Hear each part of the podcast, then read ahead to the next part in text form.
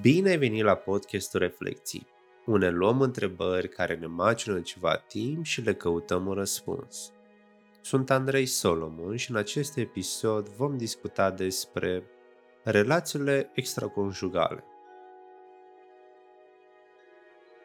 Pentru acest subiect mi-am dedicat un pic mai mult timp, deoarece pe măsură ce gândurile începeau să prindă sens, mi-am dat seama că nu e un subiect pe care l-aș putea aborda scurt și la obiect.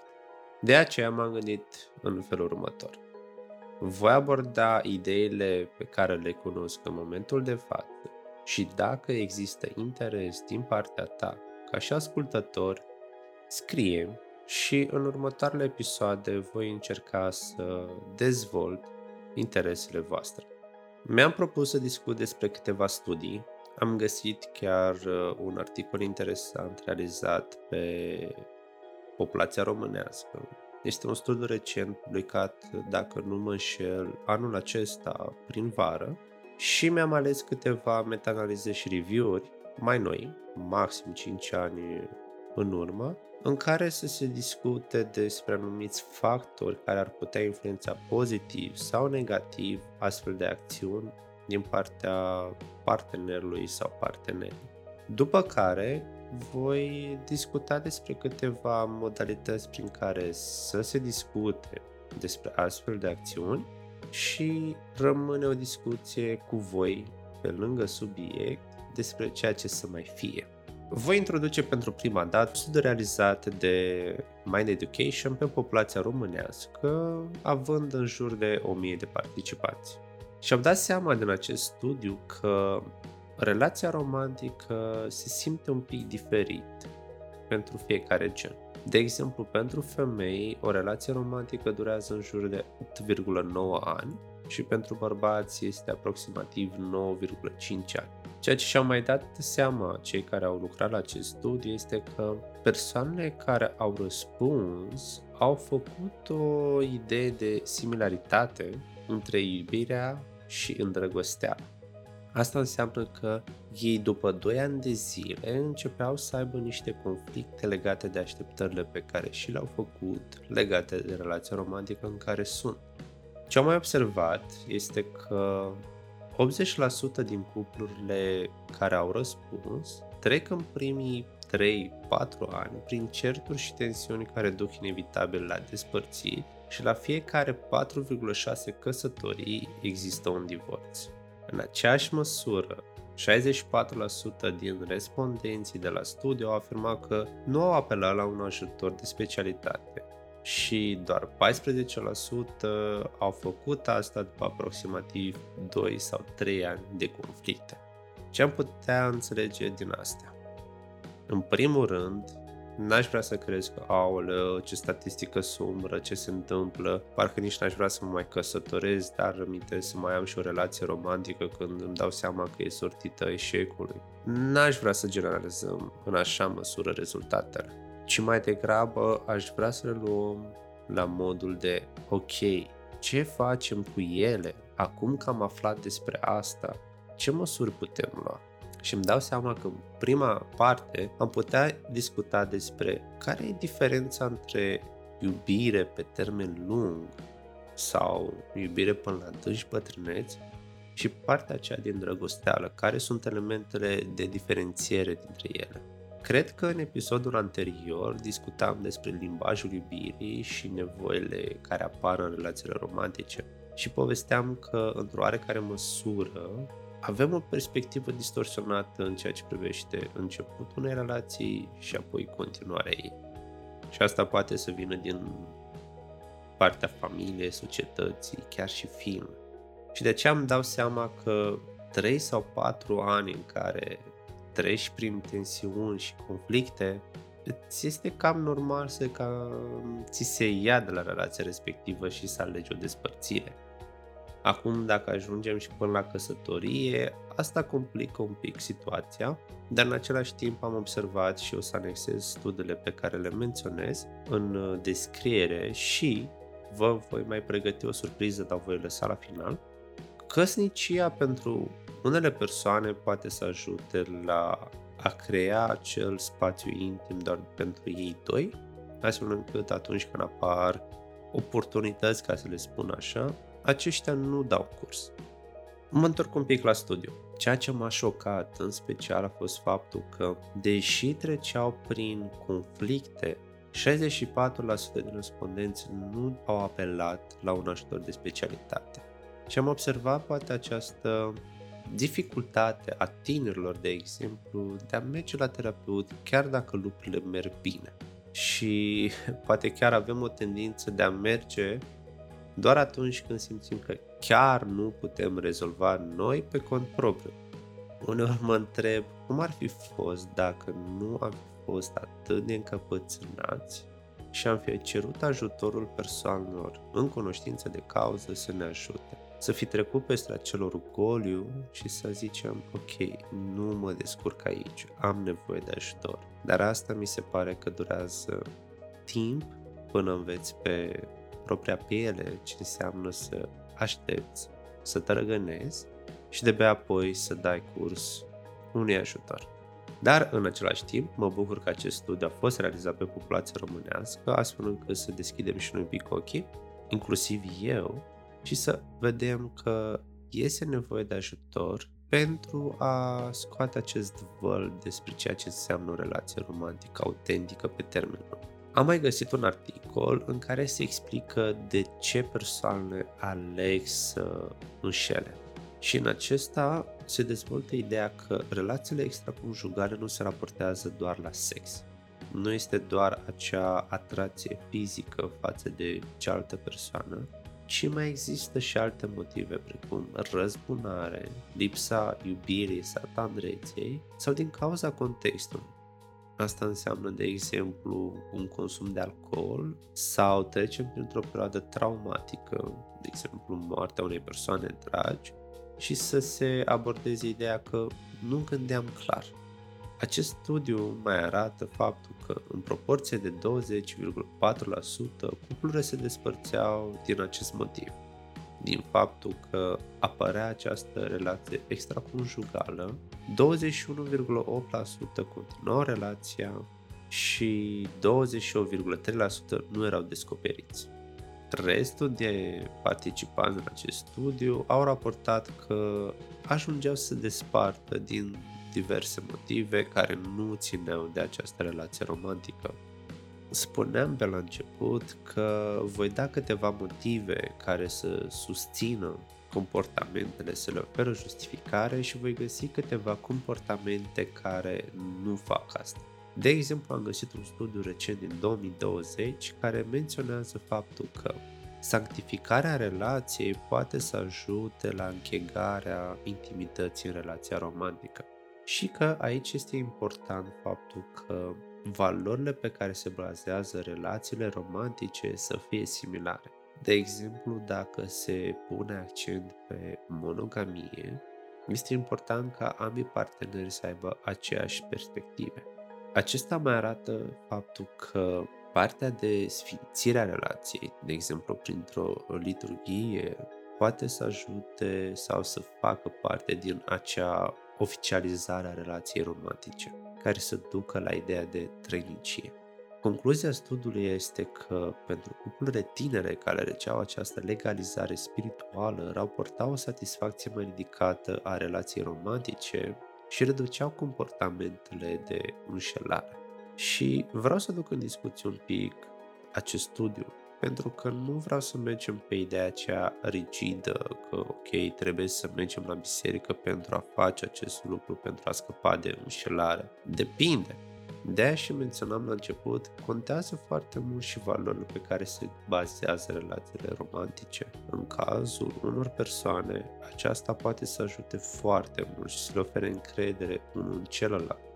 Uneori se întâmplă să nu fie nevoie de această legalizare și să aibă încredere unul în celălalt.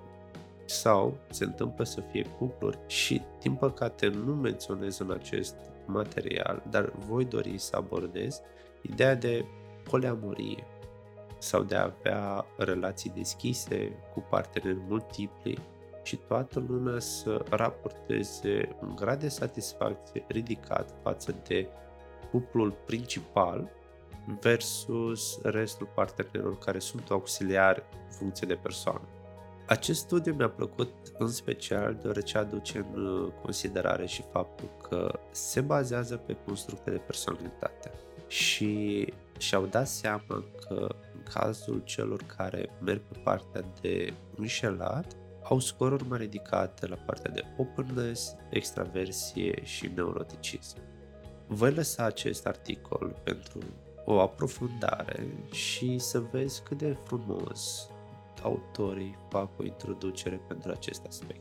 În plus, o să găsești o groază de procente legate de frecvența acestor comportamente și explică aspectele pe care sunt centrate pentru fiecare tip.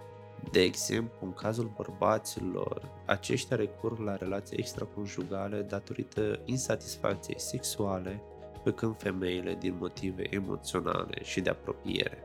Ca și contraargument pentru relațiile extraconjugale sau un factor care să le influențeze, aș introduce ideea de pornografie. Pe lângă altele, din câte am observat, consumul de pornografie a crescut foarte mult în ultimii ani.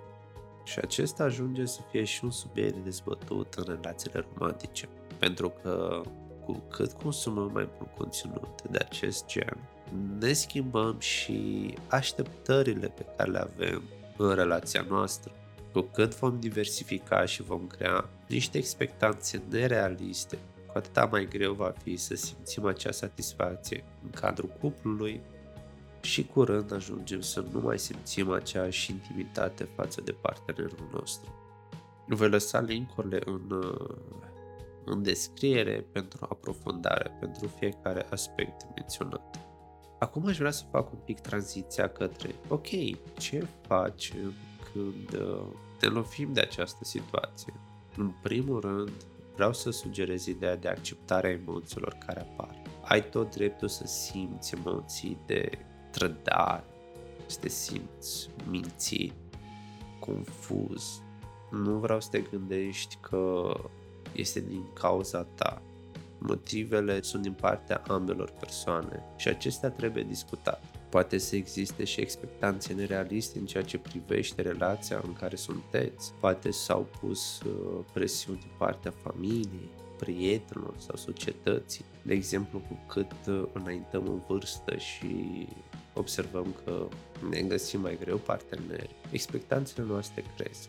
Ne gândim că, ok, eu nu voi fi în stare să găsesc un alt partener și când găsesc pe cineva, accept din start deoarece nu mai am acea răbdare de oh, și dacă nu ești cel potrivit, dacă mai am iarăși de căutat, vreau să fie el cel bun și așa mai departe. La fel ar putea să fie și niște așteptări legate de alte relații pe care le-ai avut și le aduce în relația asta. Te gândești, am nevoie să pun o groază de filtre, multe întrebări legate despre istoricul său, fie că este bărbat sau femeie, cum este, câți parteneri a avut, uh, cum s-a încheiat relația, de ce s-a încheiat relația asta. Și ghiște, satisfacția nu mai este acolo pentru că în loc să vă cunoașteți personal la nivel de ok, ce te face pe tine să zâmbești dimineața când te trezești, la modul de și la cine te-ai gândit aseară în timp ce dormeai. Nu cred că este cea mai plăcută experiență pe care ai putea să o ai. Așa că vreau să-ți recomand să aveți discuții sincere, să fie acel gen de discuții în care să puneți lucrurile pe masă și să vorbiți despre relație, despre cum vă simțiți în cadrul ei și care vă sunt așteptările. N-aș vrea să vă gândiți la modul de ok, trebuie să-i povestesc despre faptul că am înșelat-o sau l-am înșelat. Nici vorbă, ci mai degrabă vreau să povestiți despre voi, despre ceea ce vă face să simțiți că sunteți mai intimi în cadrul relației. Chiar și dacă sunt discuții inconfortabile legate despre partea sexuală, flirt când sunteți în public, cum vă place să vă petreceți timpul, aduceți toate aceste aspecte pe masă. În studiile pe care le menționam mai devreme, unul dintre motivele pentru care unele cupluri ajungeau să se desparte din cauza că erau descoperi. În alte situații, partenerul care avea aceste relații extraconjugale ajungea să să vorbească despre el. Pentru că în unele cazuri sunt doar câteva întâlniri. De exemplu, cu o colegă de la muncă se întâlnesc de două ori și gata. Relația nici nu mai există, nu mai păstrează legătura, pur și simplu ce a fost a fost și gata. În alte contexte, aceste relații durează foarte mult timp sau chiar sunt paralele cu relația romantică oficializată, ca să-i putem spune așa, care face ca totul să prindă cu totul și cu totul altă amploare. E o discuție total diferită despre ceea ce implică una și cealaltă. Așa că, pentru a evita astfel de lucruri, este bine să vă acordați câteva minute pe parcursul unei săptămâni în care să discutați despre voi. Poate la început nu știți despre ce să vorbiți, așa că poate v-ar fi bine să vă gândiți la câteva întrebări prin care să le treceți amândoi și să vedeți, ok, cum am simțit săptămâna asta?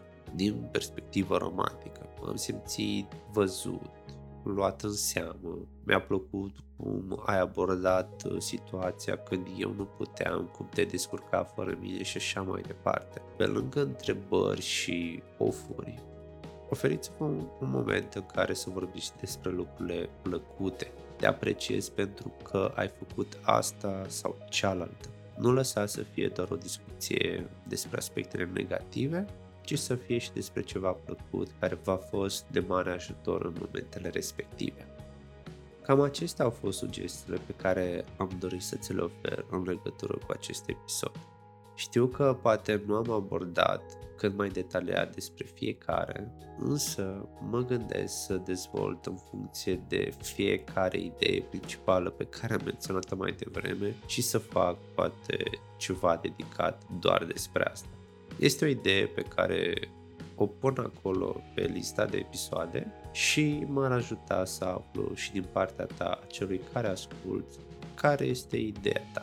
Cum ți se pare această sugestie pe care vreau să o vă propun pentru audiție și poate chiar să fie un sezon nou la care să lucrez fix despre asta.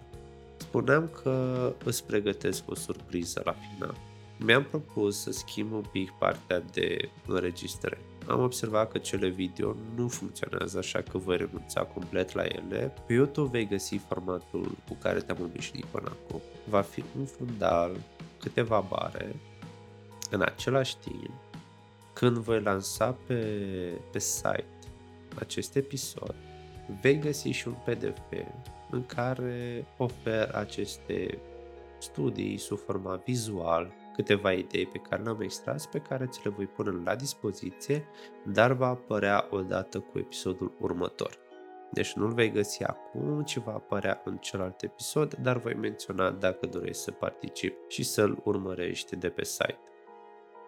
Îți mulțumesc tare mult pentru audiție și te invit să asculți episodul anterior în care vorbeam despre limbajul iubirii și descrierea nevoilor.